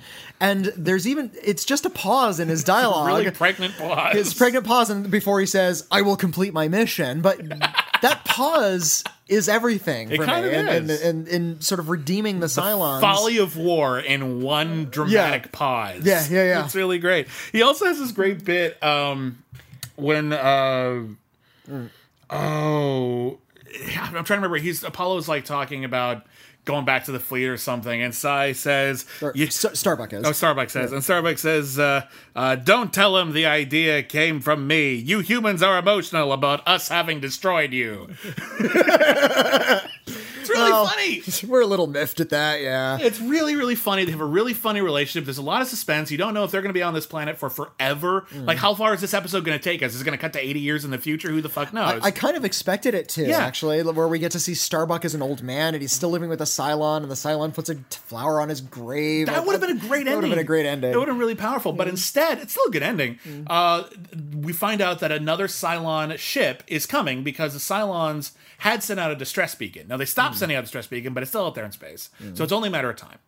Uh, Starbuck and how, Cy. much, how much time had passed? We, don't. Well, it's not. It's not nine months because that lady's already pregnant and she gives birth like a couple of days before. but that's end after of the lady shows up. How much time do you think had passed with just Starbuck think- and the Cylon? I don't think very long. I'd be Yeah. surprised if it was more than a few months. Okay, yeah, I got the impression that it was like maybe two years. Like they were there for a Maybe a, couple of years. He doesn't. Starbuck doesn't visibly age, so it's not too long. Okay. but it's certainly been a while, enough to go stir crazy.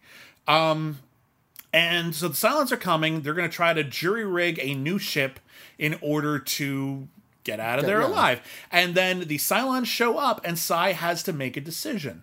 Who does he fight for? Yeah, And there's this great bit where Cy is leaving their camp, and Starbuck pulls a gun on his friend. This is like the only friend he had Uh-huh. for so long. And he doesn't know if he's going to shoot Cy, or if he's going to let him go, or trust him, or just accept death. Mm-hmm. And there's a big pause, and then Cy just leaves. And then the Cylons show up, and at the last possible minute, Cy saves Starbuck and like gets shot and dies in the process. Cy stuffs uh, Star uh, Starbuck and the woman into the rocket. Uh-huh. And- no, no, and- just just the woman. Or just the woman in the Starbuck. yeah. Starbuck uh, decides to sacrifice himself. He will send the lady and the child who has just been born into space because the air will last longer and they have a better chance of being discovered. So Starbuck alone, no friends anymore, just on the planet, did something heroic, made a huge sacrifice, and that's it. And then the last thing is you find out that that child was Dr. Z. now, I still don't give a shit about Dr. Z, but at the very least, he has a reason to be there. Mm-hmm. That's a gut puncher of an episode. That's a great episode of television. It's a great episode of television, period. It's really great. It's unlike all the other episodes. It has kind of a momentum to it. Now, we, Yeah. we talked about how they were using off the rack stories from you know centuries previous, but even when they're using these stock stories, they're not moving through at a familiar clip. Mm-hmm. And you, when they hit all the beats, it's like they're kind of bored with it, and Yeah. all, like the, just the, the, the it's not dynamic. The, the the filmmaking isn't that great. And the original series, Battlestar Galactica, had kind of the same problem. Yeah, which is yeah, yeah. There was a couple of really great highlights, but in the middle, there are these bullshit Western stock stereotype stories, some of which were more entertaining than others, but all of them were besides the point. and and I made this complaint last week when uh, when they had two part episodes. Like that's just that's one part worth of story. Generally, that yeah. they're trying to stretch out with these big tense sequences, or Yeah. they'll go on these weird digressions. So uh, it this is I think the first time in both series. Well, with uh, a few notable exceptions in the original. There's a couple good but this is the the ti- Scott Mantz was right. This is the tightest. And the most straightforward and the most dynamic that both shows have ever been. Yeah. We had all of those marooned on a planet episodes in the first Battlestar Galactica, in the original series before this spin-off.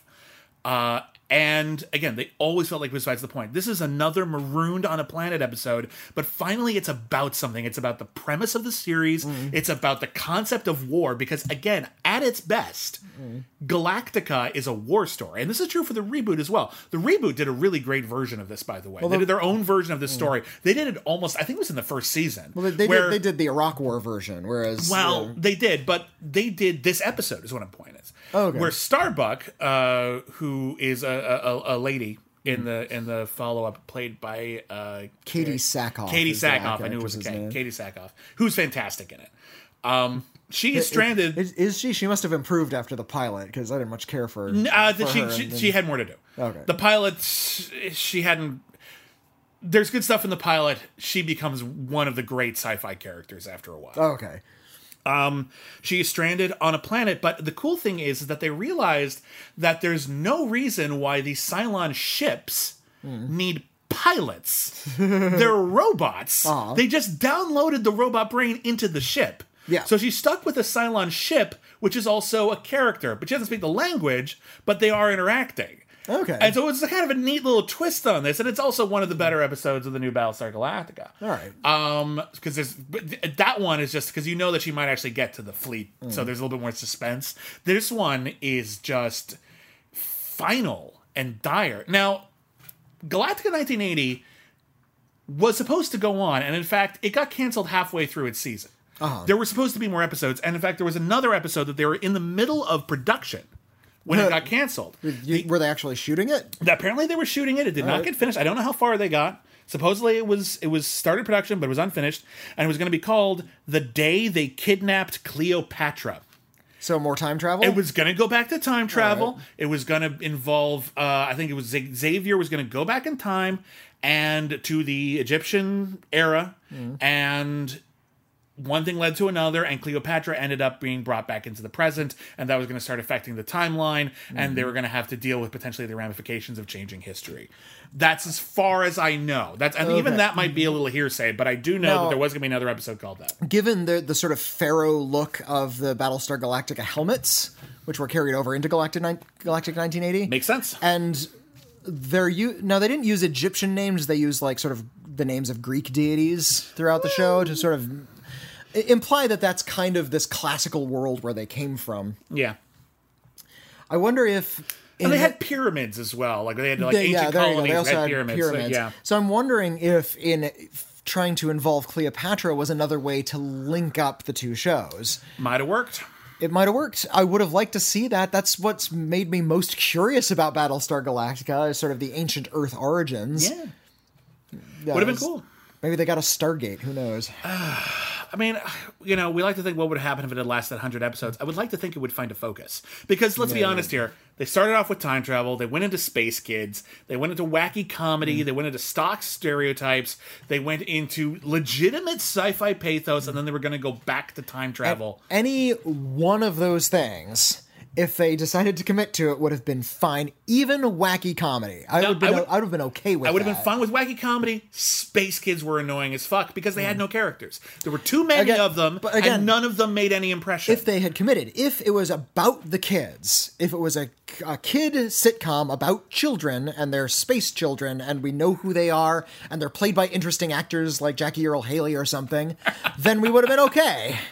Maybe I just not I just not It terribly interested in seeing that show. Imagine like sci-fi bad news bears essentially, and that's but that's what that's, they did that episode. I know, but that was that was Spaceball. But the Bad News Bears, we know the kids in, in Yeah. that movie. We know Yeah. who they are. We know their characters, and they're they're kind of raucous and fun and interesting to watch. Which one would you prefer? What's your pick? If you if you were on the show because we had to pick a direction, we had to do Um, okay. it now or the show is canceled. What are we doing? What are we committing to for 100 episodes? I would have done the um, the plucky reporter character as the main character, Okay. and uh, trying to solve problems of spacemen using Earth means. That's an interesting low budget sci-fi show. Yeah, that's okay. It's okay. Um, I, I don't know how you could keep the pathos going with that much like rigmarole going around on Earth. Yeah. I think I would have gone with the wacky comedy.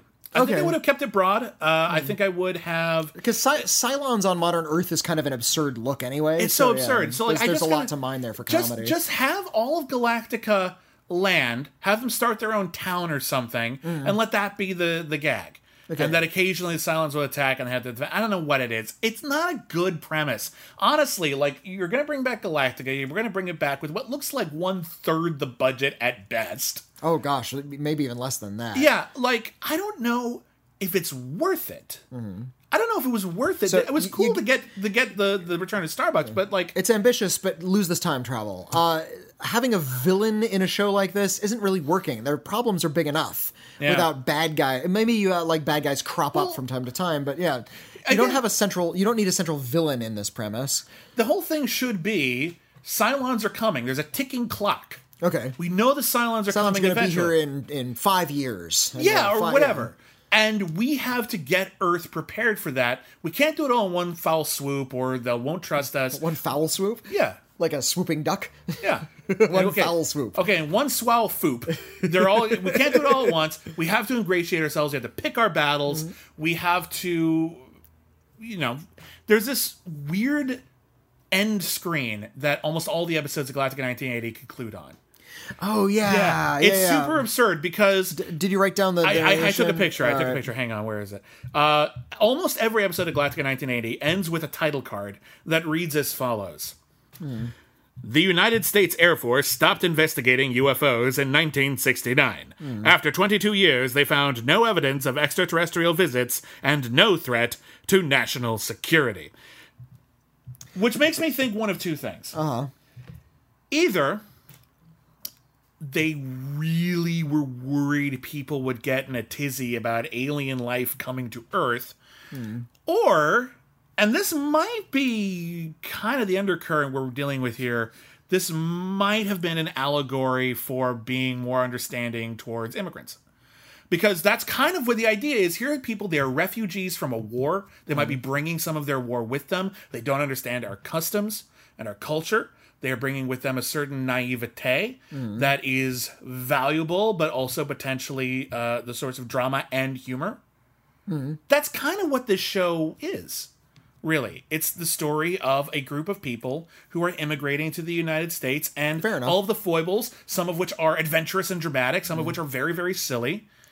And that is why I that again I think that's the focus I'd want. I just want to see the immigration experience. What happens when aliens call, actually come to Earth? We have that. It's called Alien Nation. well, they didn't at the time. we have it now, though. They, we point. have it now. We had Alien Nation. I mean, we had District Nine, which is a more depressing version of that. Mm. Uh, Men in Black did the sort of secret undercover version of that. Mm. But I think that's kind of a valuable way to do it. Galactica comes to Earth, and now we just have to sort of deal with it. Mm.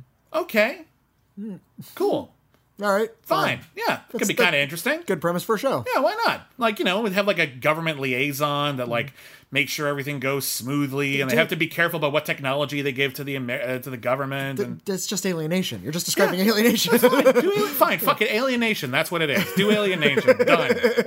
Done. It, it writes Yeah. itself. So was Galactic? 'Cause it's alienation. Was Galactic 1980 canceled too soon? Would they have gone to Galactica 1981? It sounds like just by calling it Galactica 1980, You're you're kind of dooming yeah. it. I don't know.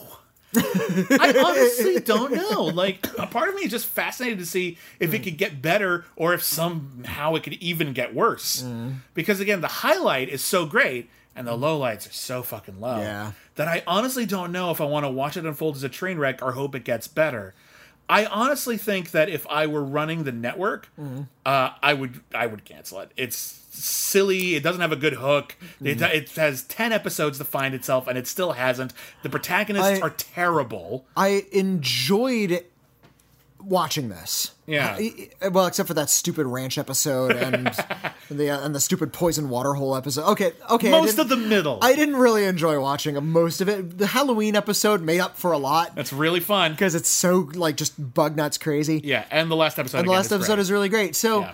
it, it's almost like an anthology series. It's like you don't know what you're gonna get. So I, I felt by being kept off balance, I was really just sort of enjoying myself.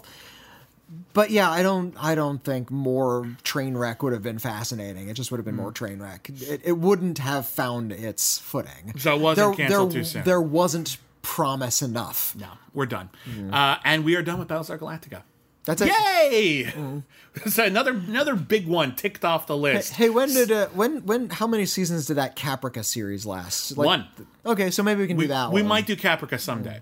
Uh, but by that point, you probably have to catch up on actually all of Battlestar because it's kind of entrenched in that myth at that point. It'd probably be really confusing to you. Maybe so. May- Maybe so, but maybe an outsider's perspective would be val- All right, you're right. It's- We're not going to do it right now. We're done with Caprica. We're done with Galactica. We're done with all the Ikas. We're done. it's over. We're glad you joined us for this. Uh, I want to thank Scott Mantz again for. Um, I think it was actually really useful to have Scott on last uh, week's episode because you and I weren't nearly as enamored of the show as he was. Now that doesn't mean his opinion was better, but it was really great to see it through that lens of someone who grew up with it and someone who yeah, meant a yeah. lot too. Well, I'm I'm trying to think of like what what would I think of Star Trek, for instance, Mm-hmm. if I just ran into it today for the first time, the old 1966 show. yeah. And I'm I'm not sure if I would have loved it as much. You know, I'm- it's just such a, a part of my life. I grew up know- watching all of the shows. You so, know, yeah. I didn't watch the original series. I think I saw one or two episodes when I was a kid. Uh-huh. I didn't really watch all of the original series until I was in my late 20s. I saw the movies and I was Mm-hmm. well aware of it, and I saw Next Generation, but the original series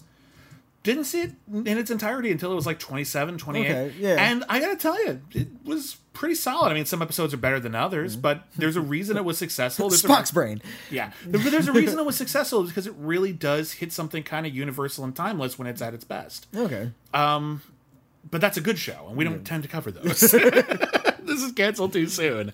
And uh, next week we've got uh, one more sci-fi series, and we're going to take a bit of a break from sci-fi for a bit because we've been kind of deeply entrenched for a while. and we yeah, want to spread yeah, our yeah. wings. We don't want to run through every sci-fi series ever and then only have sitcoms left. Like we want to, we want to mix it up. A We bit. want some variety for you. But next week's episode was is this, was uh, was a, a request? that's right. We had a sweepstakes for our uh, uh, our awards episode last month. Uh, the winner got to pick a future episode of Battle of uh, Battlestar Galactica. That is sir of canceled too there's a future episode of canceled too soon. We couldn't argue as long as it fit our rules. We had to do it, uh, and we had like a bunch of guests booked, so we couldn't do it sooner.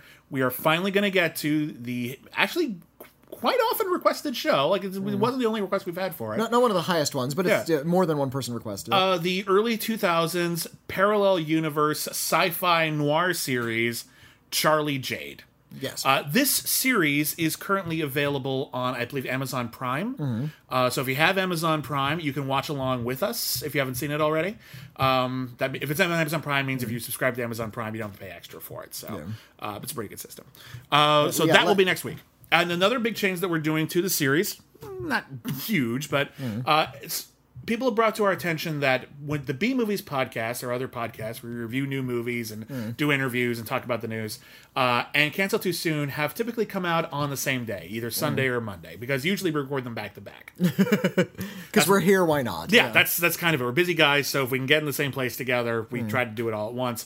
Uh, and it's been brought to our attention that that's kind of feast or famine, and it's kind of all at once. So we have decided We, that we, we want to give you meals of us. yeah. And, and not a gorge. Not- So at least for a bit, we're going to try this out. Uh, the B Movies podcast will still come out on Sundays or Monday mornings, uh, and Cancel Too Soon will, starting this week, come out on Wednesdays. just like your favorite TV shows that flag like a cancel too soon show, we're looking for a new spot. so it, it is very in keeping with the spirit of the show. If this is catastrophic, if we lose a lot of listeners, we will go back. Whatever works for you, fine. But uh, it, it seems to work pretty well with our schedule. You said that whatever works for you. Well, and it frees up our week. You know, weekends tend to be a good time for us to actually sit down and watch these shows because we have a little less in our calendar. Yeah. And if we spend literally like six hours on Sunday doing podcasting, that really eats into the amount of time we have to watch these shows. So that's what's going on there. So uh, again, uh, next Wednesday we will be back with a review of Charlie Jade. You can uh, follow us on iTunes. You can subscribe on Stitcher as well. We're on uh, Twitter at Cancelled Cast. Uh, I'm at William Bibbiani. I'm at Witney Seibold. Uh, we, and again, we're at patreon.com slash cancel too soon, where you can subscribe for exclusive content and take part in our latest poll. Uh, if you don't want to subscribe for to Patreon, first of all, why wouldn't you? But if if you're that's too much to ask if right you're, now, if we you're sim- simply too destitute or you just don't want to make the commitment, Mm-hmm. uh, the what you can do for us that is free is go on iTunes and leave a review for us. Yeah. Uh, the review the way the reviews work is it kind of pushes the show uh, like into the more visible. Uh, areas of iTunes and, and online. Mm-hmm. They so can quantify that. If a bunch of people are reacting to If- it, that means that it's popular. the more reviews we get, the higher up the list we climb, and the more people can even find us. So, So- if you like the show, leave us a positive review. More Yeah. people will be able to find and again, us. it doesn't have to be complicated. Leave a sentence. Just give us a star rating if you if you don't feel like writing anything. It helps a lot. It helps a lot. So, even, so even if you don't want to give us money, Uh, That's uh, now again, why wouldn't you want to? But And- even if you don't, And also, Leave you us a can review. Mm. you can email us canceled too soon. It's canceled with one L. Canceled too soon at gmail.com. Uh, you can ask questions. You can send us suggestions. We don't read every suggestion on the air because Mm. most of the material we get is suggestions. And it's usually just us going, yep, we'll get to it. Yep, we'll get to it. No, that doesn't qualify. Yep, we'll get to it. Mm. Yeah. And it would get kind of old kind of fast. But also, people uh, remember watching these shows at the time and they want to send us their reactions, um, tell us why they loved them, why they hated them, uh, and uh, do we have any letters? oh god, golly, do we ever? Oh, snap. Oh, the problem is, uh, oh, We're kind of set up for our Patreon. We're set up for Patreon, and I'm getting a lot of comments from the Patreon page, so it, it's going to be hard hard to find letters right now. Okay, uh, let me see if we can find maybe one or two. find at least one there. Okay, But, uh, shoot but yeah, the. Uh, give us some time. um, Yeah, Galactica 1980. That was a lot of fun. Hmm. No, but uh, we haven't forgotten about a lot of when we before we were on Patreon. We uh, put it out to you. You know, if you wanted to help out the show, why don't you send us in some DVDs? Yeah. Uh, we have an Amazon wish list. We're going to put uh, hundreds and hundreds of whatever shows we want on there, and you can choose whatever you like. And just we, send us we something. just got some very recently And, that weren't uh, on the list, so that's cool. we, uh, we we didn't realize that was going to be so overwhelmingly positive. Yeah, we're- Uh, we have a lot of material. About fifty of you sent us in some DVDs, so we got a lot of DVD right here on Yeah. the table And- next to us. And I'm sure and it's I want frustrating that we haven't reviewed them all yet. I, but- I wanted to address that Yeah. each one of you who generously donated these DVDs, we haven't forgotten about you. They are right here Yeah. next to us. We're not simply absorbing your gift.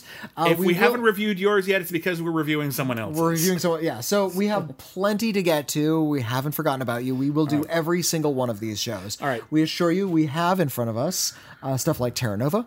Mm-hmm. We have Eerie, uh, Action, Eerie, Indiana, Indiana, Kitchen yeah. Confidential. Uh, one which I actually, I, I was one of the only like three people who watched this when it was actually on the air. We're going to get to Almost Human pretty soon. Yes, that was actually donated by my sister.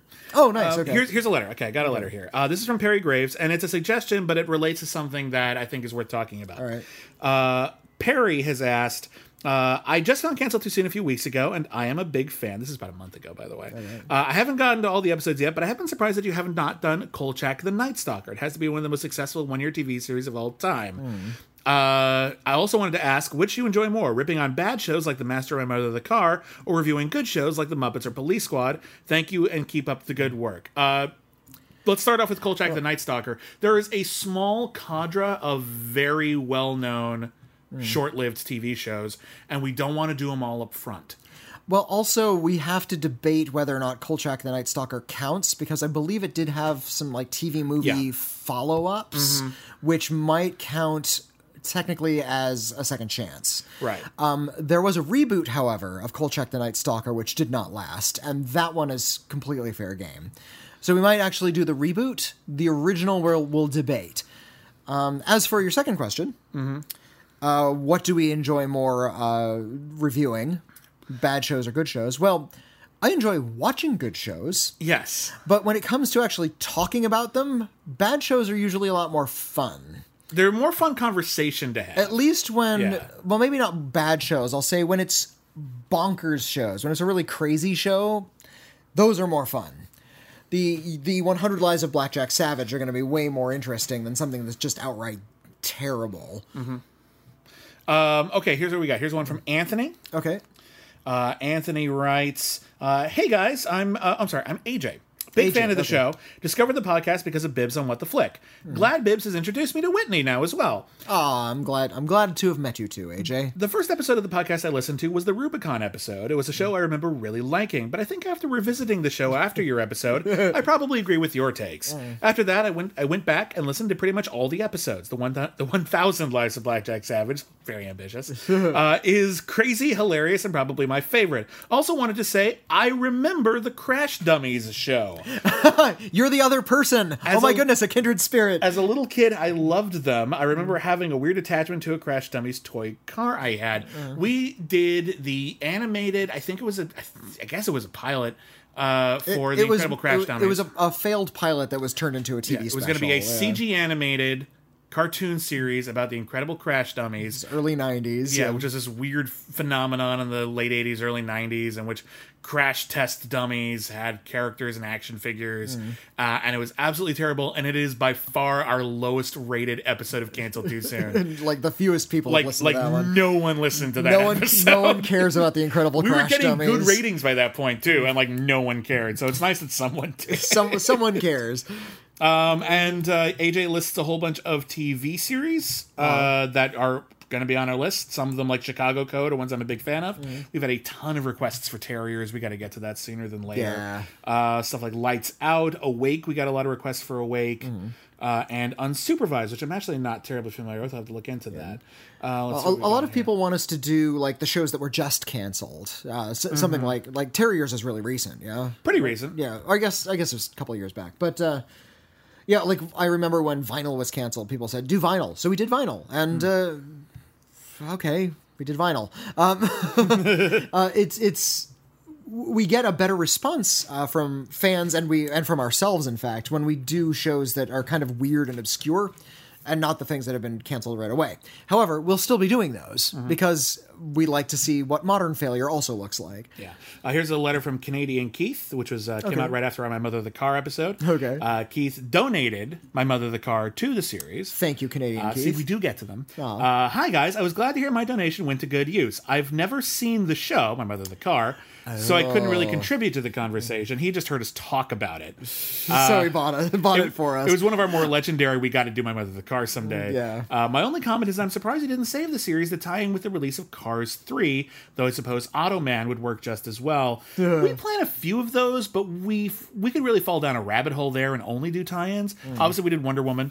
Uh, later in the year, we plan to do a bunch of like DC superhero related shows for Justice League. Sure. Uh, we had talked about doing one of the Planet of the Apes shows for Planet of the Apes, but we've just been doing so much sci-fi lately that Yeah, we'll, we'll, we'll, we'll get to we'll get to all of that. We're a big fan of apes and and, and, and all of their ways. uh, a lot of stuff from Patreon, a lot of stuff from Patreon, a lot of stuff. Yeah, so Patreon. we need to, to adjust our email a little All bit right, so, we so we can Uh, actually one- get to your letters. Here's one called The Wonder of Wonderfalls. This is from Doug Mann. Mm. Hi, Bibbs and Witney. I've been enjoying catching up on your first season. Mm. Two big thumbs up for Wonderfalls for your future podcasting schedule, which was made in Niagara Falls, just down the road from where I grew up. Oh, it Was, cool. it was the center of a lecture I did on, quote, karmic TV, unquote, in a university course I taught about six years ago, along, Oh, cool. Mm. with, along with My Name is Earl, as an antidote to narcissistic TV, aka reality TV shows in Seinfeld.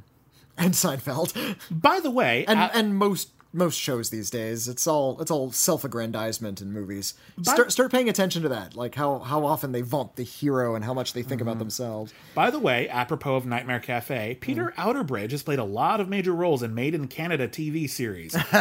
Regenesis, Villains in Orphan Black, and Pure about Mennonite drug runners, very good. Whoa. And a TV movie comedy as music producer with Carrie Wurr as a dipsy singer, where he severely outacted her. He also played the original Murdoch in Murdoch Mysteries. In my book, he always does a good job in mostly thankless roles. Pure would be another good pick. It was on just last year, starring Ryan Robbins. P.S. I've become fascinated by Man and Machine since I listened to your podcast, hmm. but I can only find it as three or four crappy VHS episodes on YouTube. Where did you guys find it? There's a piratey looking DVD on Pandora, but that's all I could find. P.S.S. I agree that Perversions of Science should be given a good release. The Kevin Pilek Shatner episode is real goofy. uh, you know, we have a lot of connections with uh, different um, video stores and video collectors. Um, a lot of people recorded these shows and So- kept them, and they circulate tapes, but they didn't necessarily ever put these shows out on DVD. So we do the best we can to find stuff that no, hasn't been officially released. But it hasn't been officially released, so we can't really yeah. tell you where to get it. The, there are alleyways, however, um, but no, there's no Mm-hmm. Men, there, in, men in trench coats just sort of holding them up, and there are VHS cassettes in there of Man and Machine. Want to watch a Yancy Butler series? Um, Mark Mothersbaugh does the music. Here's one from Hayden uh, about Twin Peaks. Okay. Uh, hello, just today I finished Twin Peaks in its entirety before season 3. Overall, I think it's a great show, but you definitely have to put up with some crap in the second season. That's correct. After episode 9, the show doesn't really pick up in quality until episode 15. Where the show starts to fall flat is its subplot. All of these subplots will be fine in small doses, but the show starts to focus heavily on them. Spoilers are ahead. I'm actually going to ditch that. Which character is the the one that just goes drifting around the country? Is it Bobby who's just sort of? No, it's, uh, James. James leaves Twin Peaks. It's been a while just- since I've seen. James season gets two, but, yeah. bored and like just drives off into a double indemnity knockoff for half a season. Yeah, it's, it's, like terrible. what, I, I don't under that. That's like nothing to do with Twin Peaks, you know. Just- Um, anyway. Anyway, I'm gonna I'm actually gonna uh, skip over bits of this email because if you haven't seen Twin Peaks, it's not really part of our show. We Mm. did some video reviews of the new season on our Patreon, which you Uh-huh. can watch only if you subscribe. Uh, but I'm not gonna spoil Twin Peaks for anyone else who hasn't seen it. So I'm gonna skip ahead to. Uh, even with its flaws, Twin Peaks is still worth watching. Now I need to convince my parents to get a Showtime subscription so I can watch season three. Season three is fascinating, and I do Uh, I- recommend it. I've seen the first four episodes so far, and I love it, and I hope to see more. I, I have limited access to it though, so I'm just gonna have to wait. Okay. Uh, here is uh, one from Kat Mm-hmm. to Sibs and Wilmy. I'll take it. Okay. When running through Kevin McKidd's filmography on the As- Journeyman as, episode, as one does. you didn't mention hmm. Gunpowder, Treason, and Plot. This is an exquisite BBC miniseries, two episodes, from 2004, in which McKidd plays Bothwell, the third husband of Mary, Queen of Scots, not Samuel Johnson's biographer. That was, of oh. course, my where I originally went with it, obviously. Bo- Boswell, you mean? Bothwell. Bo- well, Boswell. Oh, is- Bothwell. B O T H. B O S W E L L was Samuel Johnson's biographer. I got nothing. Anyway, I'm, maybe I'm I've, reading it. I've read that. That's like twelve hundred pages. It was, I lived with it for a long time. No, it's good. It's All great. right. Everyone al- should read that. You also mentioned The Big Bang Theory a couple of times. Hmm. This is a show I loathe because its portrayal of because of its portrayal of people on the autistic spectrum. Hmm. However, the mention of it reminded me of the superb performance of James Callis, Battlestar Galactica, and Austin Land in the show Flash Forward, which is a show that fits your rules. I didn't see it at the time, but binged it later and love it for the performances. I hope you can get to it eventually. It is on our list. I don't believe we have a copy of it. We have similar stuff like uh, uh, Daybreak and The Event. Okay. Uh, let me see if we can do one or two more. Um, no, no, no, no, no, no, no, no, no, no, no, no. Yeah, I, I recommend everybody read the bi- the uh, biography of Samuel Johnson, is written by uh, Boswell. It's just really tr- it's the greatest of all biographies. It's, right. it's the golden standard to which all other biographies. Oh, this is going to be great. Okay, here's one from Gary Bonesteel. Uh, it is in Hey, response. It is in response to the episode we did on Terror Vision, okay. which is a show no one has heard of, but it is one of our more popular episodes. People, we got a lot of compliments on that episode because once again, the show is terrible and it was fun to talk about. And honestly, I had probably had more fun pitching ideas for Terror Vision episodes with you than I've had ever before. like it's the most fun I've ever had recording this show. Was just coming up with terrible horror I anthology. think I think what. I think one of my one of my pitches was uh, a yuppie is addicted to cocaine, and the cocaine is an alien. That's the big twist. I had one where a werewolf was chased by a person. Um, because the show was like eight minutes long, so they never had enough time to do anything. It's really weird. Okay, so here's one from Gary Bonesteel. Hi, fellas. Just wanted to pitch you on a couple show ideas for TerraVision. All right. Here we go. The Bite. A family road trip. Two young boys sit in the back seat Jack, 10, and Alan, 12. Throughout their journey alone, the boring flat expanse that is the Midwest, Jack complains that Alan keeps trying to bite him. The parents do their best to keep the peace between the boys, but Alan is insistent on trying to bite his brother. Eventually, the parents have had it, and when they pull off at a motel for the night, Alan is sent to bed without supper. Upon returning from supper, Jack and his parents find the motel door ajar, and Alan is nowhere in sight. The parents, worried, go to the front desk to see if the clerk has seen Alan, only to find Alan eating the desk clerk. The parents quietly clean up the mess, hide the body, and then drive off into the night. The last line is Jack complaining that Alan is trying to bite him. Probably too gruesome and way over budget, but oh well. Yeah, that's way too much. It's like two episodes of Terrorvision right there. There's one called Bedtime. Okay. Thomas, age seven, doesn't want to go to bed. Night after night, we see vignettes of Thomas fighting his parents, the growing frustration of the parents, and the parents getting Thomas up in the morning. On the fourth vignette, after Thomas is finally asleep, he wakes up in the morning to find himself in the middle of the woods. Thomas wanders around scared and lonely. He tries to get back to sleep. He is chased by some unseen creature in the woods. Finally, he collapses from sheer exhaustion. Thomas is woken up by his parents as if nothing has happened. The mother notices some bug bites on his arms and says, Two weeks ago was scratches. Now these bug bites. I'll never know how these things happen while you sleep. Fade to black. That sounds like yeah, what, what would have happened on TerraVision? The basic premise being that Thomas is transported to random locations while he sleeps, but always returns the next morning. Thomas never knows when he will wake up in a new location. It's actually an okay premise. It's kind of cool. You can do something with that. All right, fine. Yeah, like Little Nemo, but like oh. in reality. That's kind of interesting. And uh, lastly, toast. A woman is de- And the toast is an alien. maybe a woman is devastated when the family toaster breaks. This sounds like TerraVision. they do not have the money to replace or repair their toaster. This throws the woman's morning into complete chaos as she tries to get everyone up and out the door. One day, after a particularly hard morning, she descends into her husband's workroom in an effort to fix the toaster. Not only does she fix the toaster, but, unbeknownst to her, gives it artificial intelligence. The house returns to normal. Or does it? Soon the toaster has repaired all of the other appliances in the house. The, the appliances enslave the family, and this is in all caps. Comment on consumerism. Comment on consumerism would be a good shirt, by the way. Gary, let us know if we can use that. Thanks, guys. Love the show, and TerraVision was a real treat. Hmm. Thanks for writing in. And by all means, send us more pitches for episodes of TerraVision. That, that would be fantastic. Uh, we will have more letters on the next episode about of a Battlestar Galactica. Stop saying that. We'll have more letters uh, on the next episode of Cancel Too Soon. We'll have Charlie Jade in the next episode of Cancel Too Soon. Again, Twitter at Cancel Too Soon. I'm Matt William Bibbiani. I'm at Witney Seibold. Uh, We're on iTunes, Stitcher. Please subscribe on Patreon. Leave us a review on iTunes if you haven't already. And uh, that's a wrap, folks. We'll see you next season.